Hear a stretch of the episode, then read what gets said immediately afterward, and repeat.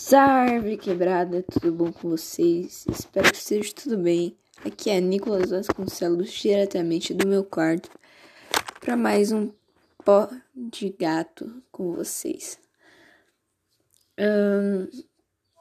semana corrida, como sempre. Não sei porque eu tô falando isso. Porque eu tenho muito assunto para falar, mas infelizmente eu não posso, porque tudo é proibido. Então, acaba que a vida se torna um saco, porque você tem vontade de falar, tem um pensamento coerente ou um pensamento daorinha, e não pode falar porque ou você depende de tal pessoa e essa pessoa não vai gostar, ou você é menor, ou você é isso ou aquilo, e acaba que você fica proibido. Não tem coisa mais chata do que a proibição. E era sobre isso que eu queria falar. O quanto a proibição mata.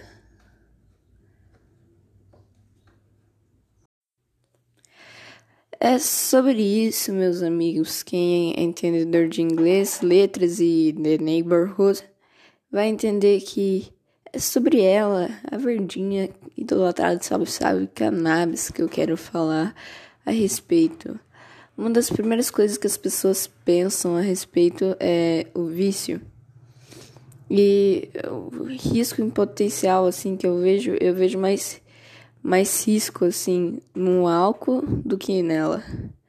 E ela ajuda a outros tipos de dependentes, tipo coca, heroína, a se estabilizar novamente, não depender de uma substância tão pesada assim.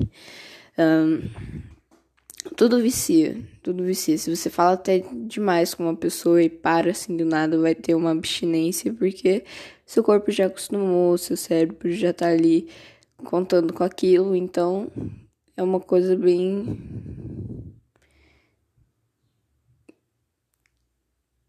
É, não tenho uma palavra agora que eu tô meio. É. Mas que eu aprendi que eu era uma pessoa completamente contra pro Erd na veia. Mas eu percebi o quanto a gente é, morre por causa da proibição.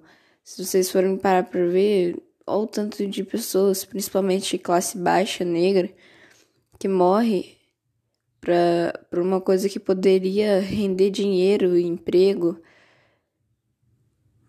você, é, todo mundo poderia ganhar muito dinheiro com isso, ia ter muito emprego digno e honesto se tivesse a legalização. Mas as pessoas ainda têm os seus preconceitos e o governo não ajuda muito. Ele tem que mostrar o lado bom e o ruim, mas ele só mostra o ruim. Mostra pessoas viciadas e loucas e eu falei aqui com a minha avó, ela falou: Ah, você vai pular de um prédio pensando que vai voar? Não, não é bem assim. As pessoas não têm conhecimento, não têm conhecimento do, do CBD, que, que é perfeito para pessoas com artrite reumatoide, glaucoma, qualquer tipo de doença assim inflamatória.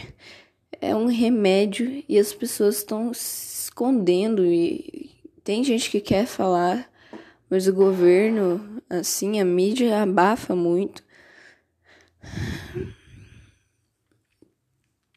Eu pelo menos imagino o mundo como o John Lennon.